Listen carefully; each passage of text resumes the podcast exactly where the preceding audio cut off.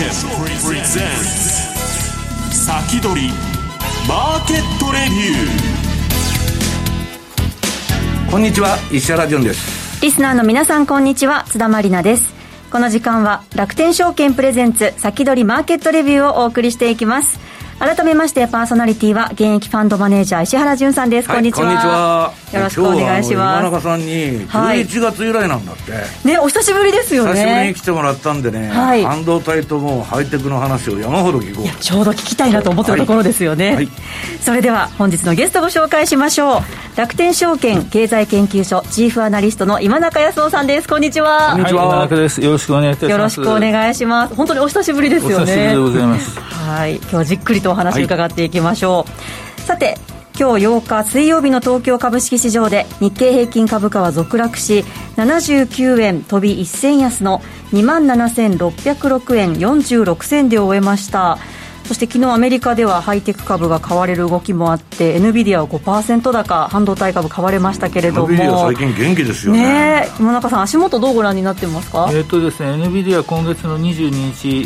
ー、決算発表です。で、えー、先週でしたかね。あの AMD の決算発表ありました、はい、でパソコン市場この13月大底入れだというふうに思っているという CEO の発言がありました、はい、えー、これはやはり結構プラスで、えー、考えておいていいですそれは結構予定より早くないですか？いや予定より早くはないです。まあ大体そのぐらいですか、えー、大体こんなもんです、ね、の反動も終わったと。えっ、とそうですね。その流通在庫の整理が一応終わり始めていると。あ在庫結構はけたんですか、えー、あの大幅な出荷削減をやったんですよ。あそれからですねあのサーバー向けこれまで、えー、10、12月期までは好調だったんですが、えー、今年の前半軽い在庫調整をやるとえー、いうことにはなります。そこはネガティブっちゃネガティブなんですけども、はい、あの昨年のですね後半にあの新型 CPU、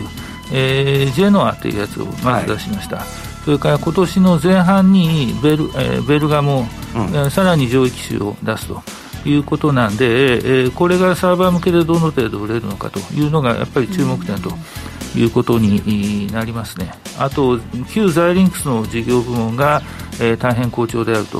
いうことですね。えー、なるほど。はい、わかりました。いっぱい聞きたいことあるので、ねはい、本編でじっくりお話聞きたいと思います。さて、ここで石原さん、お知らせがあるんですよね。はい、えー、っとですね、3月11日の土曜日に、えー、投資戦略フェアっていうのがありましてですね、はい、毎回の楽天さんの講演で私ここでセミナーやってるんですけど、ええ、今年もありがたいことに楽天証券さん講演してくださってですね、えー、ここの投資戦略フェアに登壇すると。で、えっと、参加者特典っていうのがありまして、はい、えー、今日、まあ、あのー、今日の番組で説明する、あの、私のインディケーターですね、マーケットナビゲーターのお試し版というのがですね、はい、参加者全員に、えー、提供されると、えー、期間で限定で、えー、使えるインディケーターがですね、はい。まあ、ぜひ、あのご来場くださいと、久しぶりのこれ、あの対面セミナーなんで、えーはい、3月11日土曜日、投資戦略フェアです、はい、ぜひご参加ください、はい、よろしくお願いします。さてこの番組は YouTube ライブでも同時配信しています。動画配信についてはラジオ日経番組サイトからご覧いただけますまた番組ホームページからは随時質問など受け付けています番組宛てメール送信フォームからお寄せくださいそれでは番組進めてまいりましょうこの番組は楽天証券の提供でお送りします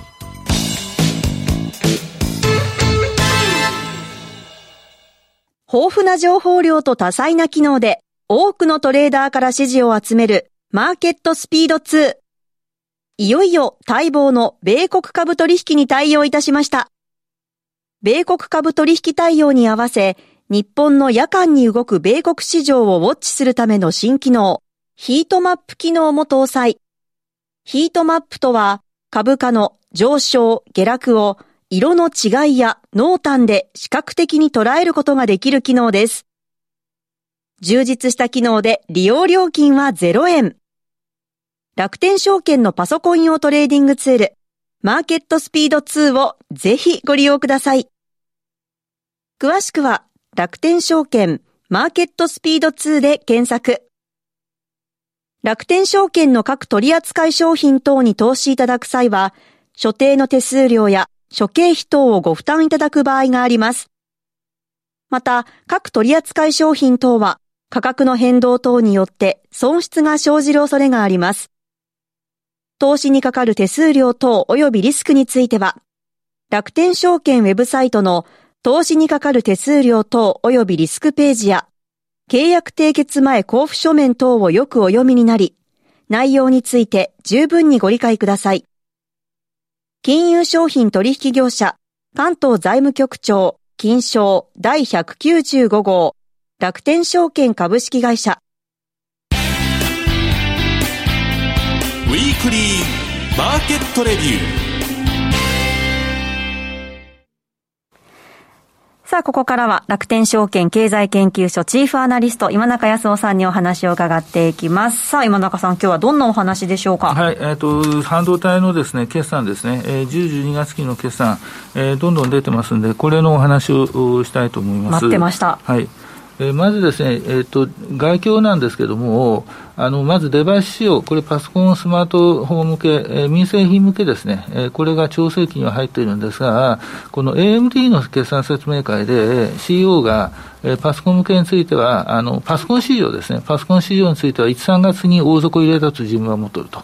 いう話でした。はい、でそれから、えー、もう一つ、データセンター向けなんですけれども、これ、えー、10、12月好調だったんですが、あの、クラウドサービス、大手のクラウドサービスの CPU 在庫が、うん、えー、ちょっと増え始めているということなんで、うん、1、3月期、えー、あるいは、えー、今年の前半ですね、えー、軽い在庫調整をやると。ということですね。えあのそこはネガティブっちゃネガティブなんですが、もう一方で、えー、これも AMD ですけども、あの旧ザイリンクス、今年2月、あの昨年2月に買収したザイリンクスのロジック半導体、えー、これがですね、民生品除く部門で大変好調ですということです。で、半導体製造装置なんですけれども、これ、対中、アメリカの対中輸出規制の影響、それからメモリー投資が減っている、それから民生品向けの設備投資が減少しているということで、えー、昨年の10月から調整局面、まあ、下落局面です。で、これが多分今年前半におそらくそこになるんじゃないかなと思います。で、3ナノの人気非常に高くて、3ナノ投資はあ好調です。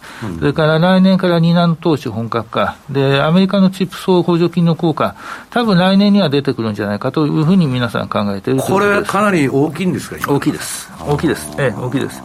ただですね、あの設備って、半導体工場って、着工してからやっぱり完成するの2年かかるんで、あ2年かかるえ2年かかります。なんで、えー、まあ、今、人手は足りませんから、2年から2年半と。すると、その間に需給が改善すればですね、うん、あの余剰生産能力が最低限で済むだろうと思いますので、ね、えー、それから次お願いします。で、注目材料、これ前回お話ししました AMD、インテル、NVIDIA の新型 CPU、GPU であるということであります。はい、で、AMD ですね、ジェノア、これ、えー、サーバー向け CPU の最新型、これが先行出荷が昨年の7、9月から、本格出荷が10、12月から始まりました。で、今年前半にその上位機種のベルガムを発売します。で、インテルが、ジオンというサーバー用 CPU の最新型、サファイアラビッツ、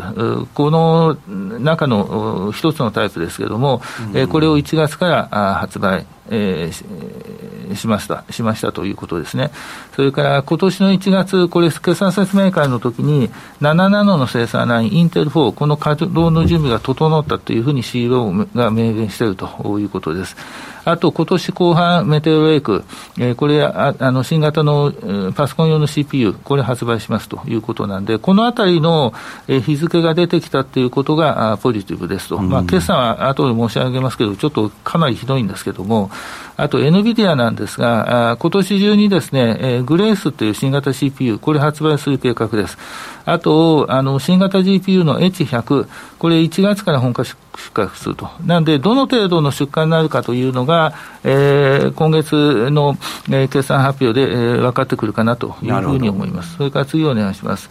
で、あの、これまあ、世界半導体出荷金額なんですけれども、やっぱり急速に減っていると。おそらくですね、1、3月に大底をつけるんじゃないかなと思います。で、次お願いします。で、TSMC も12月の売り上げから減ってますんで、やっぱり生産調整には入っている。TSMC の場合、今年前半、生産調整だというふうに言ってます。で、次お願いします。でこれが日本製の半導体製造装置の販売高なんですが、10月がピークでした。で、対中半導体規制、えー、これですね、あの、例えばアプライドマテリアルズやラムリサーチの装置が入手できないということになると、その、あの、半導体設備投資そのものが止まってしまいますんで、東京エレクトロンの出荷も止まるということになります。なんで、えー、もうここで、えー、ステンジをつけましたということです。で、これも今年前半のどっかの時点で多分底打ちするんじゃないかなと思います。3ナノが非常に好調ですね。はい、次、次お願いします。で、決算なんですが、TSMC なんですけれども、第4四半期絶好調でありましたと、営業利益率52%になりましたということです。第1四半期はもうこれ生産調整に入りますということなんですが、水準としてはやっぱり高いと考えておいていいだろうと思います。次お願いします。うんで、5ナノが非常に好調だということで、えー、サーバー向け、えー、それからパソコン向け、あとスマートフォン向けですね、えー、このあたりが順調に伸びているということです。で、3ナノの量産が昨年12月から始まりました。量産というのはウェハー投入開始ということです。で、ウェハーが大体3か月から6か月間ぐらい、あの、工場の中うろうろして、えー、出てきますんで、えー、3ナノのチップの具体的に、えー、売り上げに立つのがが多分7、9月期以降ということになると思います。多分最初は iPhone の新型になるということなんで、iPhone の新型が今年どうやってくれるか、えー、これも要注目だろうと思います。次お願いします。えー、設備投資なんですけれども、今年の計画は減るということなんですが、ただ21年よりは多いんで、高水準と申し上げていいだろうと思います。次お願いします。えー、これがですね、ウェーハー当たり売上高なんですけども、実はどんどん増えてるんですね。これ、微細化が進展しているということと、値上げの効果ですということで、やはり基礎的な収益力は、あの、やっぱり高くなっていると考えておいていいと思います。次お願いします。えー、ということで、今年はですね、一回、えー、業績、えー、スローダウンということになるんでしょうけども、来年また復活してくるだろうと思います。それを考えると、今、割安と考えておいていいんじゃないでしょうかということなんですね。えー、次お願いします。それから AMD、えー、第4四半期赤字拡大。で第この第7四半期、さらに赤字拡大と思うんですけれども、おそらくここで大底なのかなという感じはいたします。次お願いします。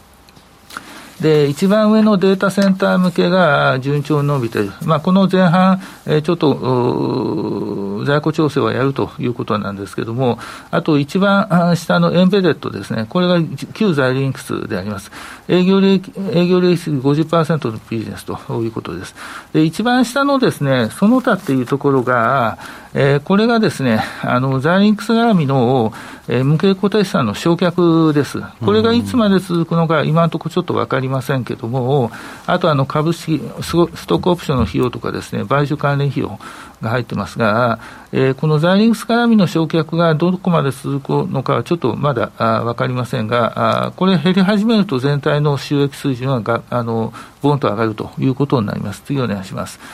えー、それからですね、全体の業績でいうと、まあ、今期の業績ですね、増益にはなると思うんですが、水準としてはそう高くはありません。えー、ただ、あこのですね、えー、ジェノア、ベルガモ、このサーバー用 CPU ですね、えー、これがどの程度売れるのかということですね、えー、これが結構、えー、ポイントになってきますんで、うん、えー、ここはやはりちょっと期待しておきたいなと思います。私はもう買っていっていいと思ってます。えー、次お願いします。うんえー、それからインテル、えー、大赤字になってきたということで、はいえー、今回あの、ファイナンスですね、えーと、ミックストシェルフというあのシェルフファウリングといってですね、複数のあの調達手段を、えー、登録するというやり方をやってますけれども、第一四半期もこれ大幅な赤字ということになります。次お願いします。えー、で、各、全部、第四四半期全分や、えー、減収、それも大幅減収ということになりました。次お願いします。えー、設備投資ですね、会社は今期の予定を言っておりません。えー、もしファイナンスに成功すれば、前期並み可能かなという程度で、私の予想を立っておりますが、えー、減るかもしれません。次お願いします。で、今回ですね、決算発表で言った一番のポイントが、この7ナノのインテル4ですね、この稼働開始準備が整いましたということです。で、これが稼働開始できますと、その次のインテル3、これが24年ということになって、えー、順調に新型の稼働、あの、ラインの稼働が進んでいくと。あの、開発は今順調にどうもいってるようなんで、えー、生産能力が充実するかどうか、もうこれがインテルが立ち直れるかどうか、あまさにここにかかっているというふうに思います。次お願いします。まあ、あの、今期はですね、やっぱり大赤字になると。あの、リストラ、経費削減、リストラ進めてはいますけれども、やっぱり赤字になるということなんですが、ポイントはですね、今もインテルは CPU の7割から8割のシェアを持っている会社だということです。まだ7割、8割あるんです。それはなぜかというと、AMD というのはし、あの、製品の種類が少ないんです。新しい会社なんで。なるほど。ええええで、インテルっていうのはですね、その安物から高いものが一通り全部揃ってるんですよ。ええ、なんで、そのマスマーケットに強いんですよね。なるほど。ええで、あの、AMD ではなかなか全部食い切れないという部分はあります。確かに PC 見に行ってもそうですよね。ええ、インテルっていろいろあるなって。圧倒的に、はい、まあ強いし、まあ、AMD とかは提供のある人もまだいるみたいですから。で、その結局ですね、インテルの新型 CPU が出るということになると、インテルを待ってる人たちが、今度は AMD とインテルはどう違うのかを比較して、うん、普通の企業だったら IMS も取りますよね、うん、ええ、そういう行為を多分やるはずなんで、実は、あの業績株価に関係なく、今年はみんなこのインテルに注目してるんですよ。そのインテル4がちゃんと稼働開始できて、メテオレイクが、新型のパソコン用 CPU ですけども、これが出荷開始できるのか。はい、えー、それからあのサファイアラビッツというあのサーバー用 CPU、これ順調にいけるのか、これもうみんな注目してるんですよ。でもう一つは、これが順調に出荷できるとすると、メモリーが今のどんどん市況が下がっている DD DDR4 から5に転換できるかもしれない。5と4の今価格差が2倍開いてるんですよ、ね、ああ、なるほど。えええこういう問題があってですね、今、その業績株価にちょっと関係なく、インテルこれどうなるのかということを。業績がね、今、今中さん、悪い悪いには、あれ、記載金額で110億ドルだったでしたっけ、で、400ドル以上注文が入ってるっていうのはね、ねねあんまり普通、そんなに人気があるのはよくわからないんだけど、まあ、インテル大丈夫だと思ってる人が多いっていうことですかね。うんまあ、40年歳でしょ、まあ、例えばですね、この今回のオファリングでも、うん、こういうオファリングをやるというのは、身売りするつもりはないということですよ。うん、ええ、なるほど、えそういうことです。で、開発、それからあの流通も、これも健全なんで、唯一の問題が生産能力は大丈夫か、うん、それからやっぱり赤字が続いてるんで、金の問題になってきてると。いうことですね、まあ、今中さん言われるように、インテルっていうのは、アメリカの軍事も含めてね、要するにまあ、潰せない会社っていうことですよね。やっぱり今回のですね、チップスあチップス補助金のすべてではないですけどね、まあ、多分例えば2割、3割は、インテルへの応援金みたいなもんですよ、ね、救済ですよね、はっきり言ってですね。でその次お願いします、はい、それでは一度お知らせ挟みまして、引き続きお話伺います。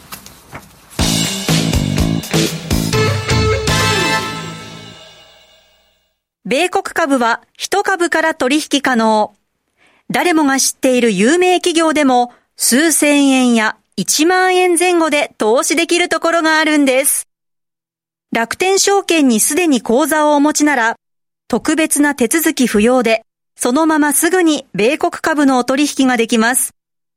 しかも取引手数料は税込みで約定代金の0.495%。最低取引手数料はなんと0円。取引手数料の上限は税込み22米ドルと決まっているので、高額取引も安心です。またスマートフォン用アプリ iSpeed でも米国株取引が可能。いつでも気軽にお取引いただけます。詳しくは楽天証券米国株で検索。楽天証券の各取扱商品等に投資いただく際は、所定の手数料や諸経費等をご負担いただく場合があります。また、各取扱商品等は価格の変動等によって損失が生じる恐れがあります。投資にかかる手数料等及びリスクについては、楽天証券ウェブサイトの投資にかかる手数料等及びリスクページや契約締結前交付書面等をよくお読みになり、内容について十分にご理解ください。金融商品取引業者、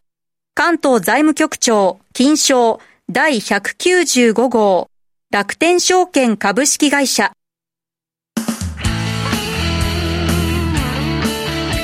先取り、マーケットレビュー。さあ、お話途中になってしまいましたが、引き続き、楽天証券、今中康夫さんにお話を伺っていきます。はいで次はあの設備投資、製造装置なんですけどね、はい、ASML ということで、え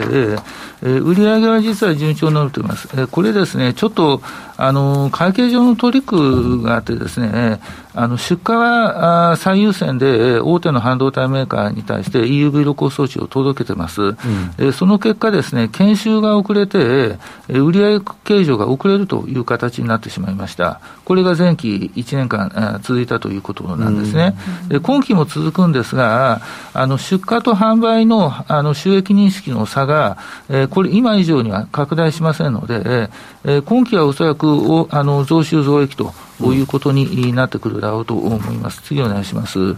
で、一番上が EUV 露光装置のあの売り上げなんですけども、単価を見てください。えー、第4四半期101.79億ユーロと。えー、いうことでございますので、えー、200数十億円になりましたということです。あの、スペックが遠征でですね、EU 旅行装置の単価が上がっていってるんですが、えー、それでも皆さん買いますということです。で、あの、5ナノも3ナノもですね、その EU 旅行装置だけで全ての、あの、インあの、描画をやってるわけじゃありません。あの、ARF 液芯も使いますんで、うん、えー、EUV が増えれば ARF 液芯、その下のやつも増えるという構造に今なっています。次お願いします。えー、ということでですね、この出荷と販売台数の差がやっと、えー、同じような程度になってきたかなということで、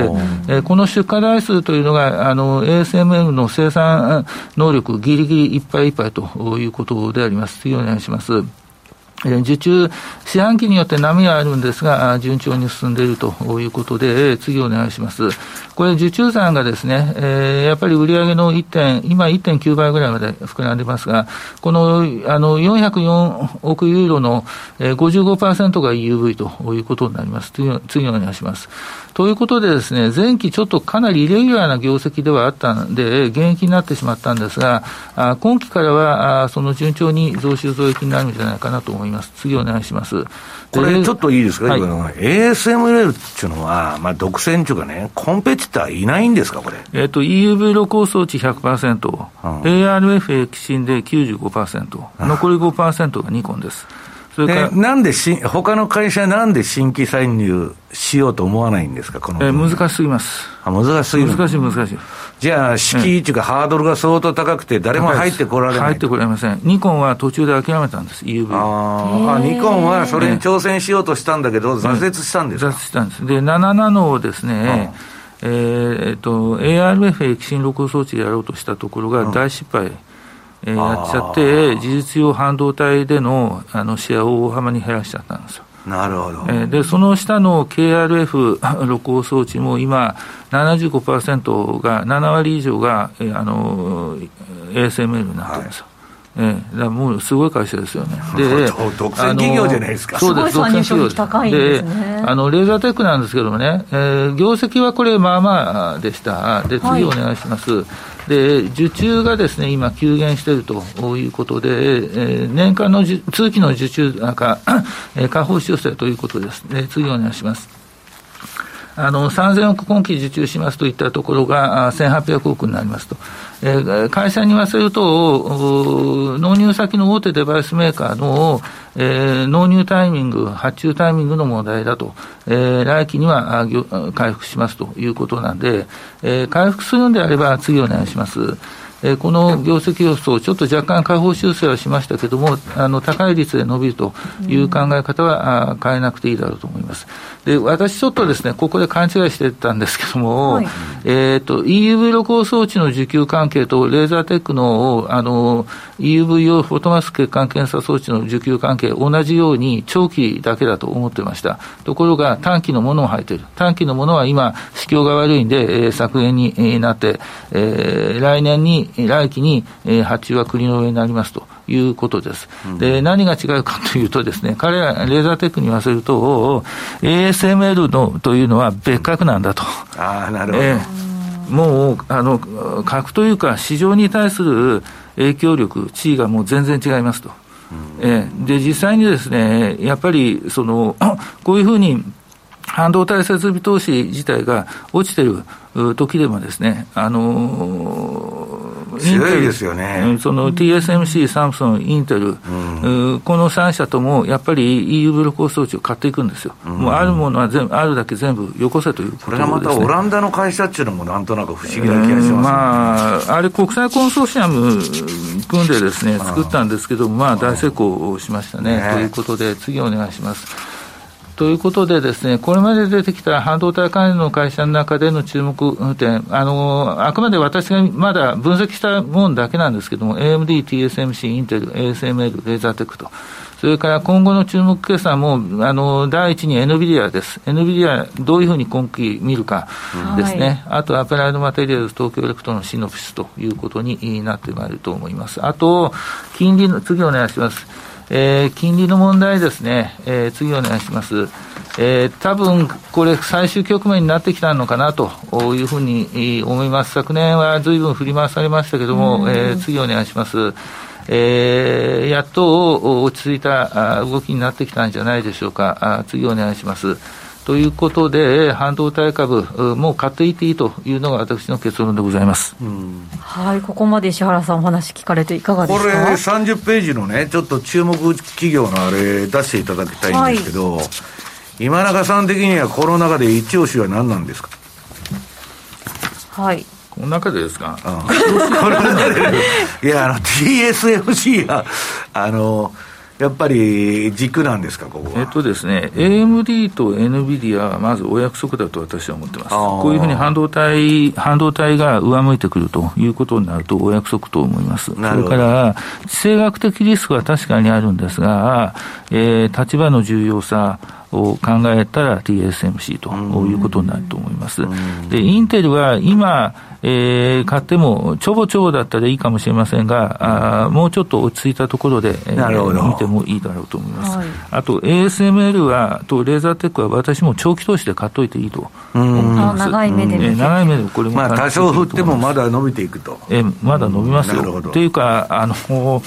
えー、っとですね、今、1.4ナノからハイ NA、2ナノの後半、あるいは1.4ナノからハイ NA というあの新型次世代の,、の EUV 露光装置を使うようになります。うん、で日本円換算でですね、300億円以上1台しますんで、えー、えー、まあ、作るのも、作るのも難しいんですけども、はい、えー、あれですよね。あの作るのも確かに難しいんですけども、はい、買う人は高い。まだなるそれ回収するのが大変ですよねそうですね。結局今回3ナノが非常に人気なんですよ。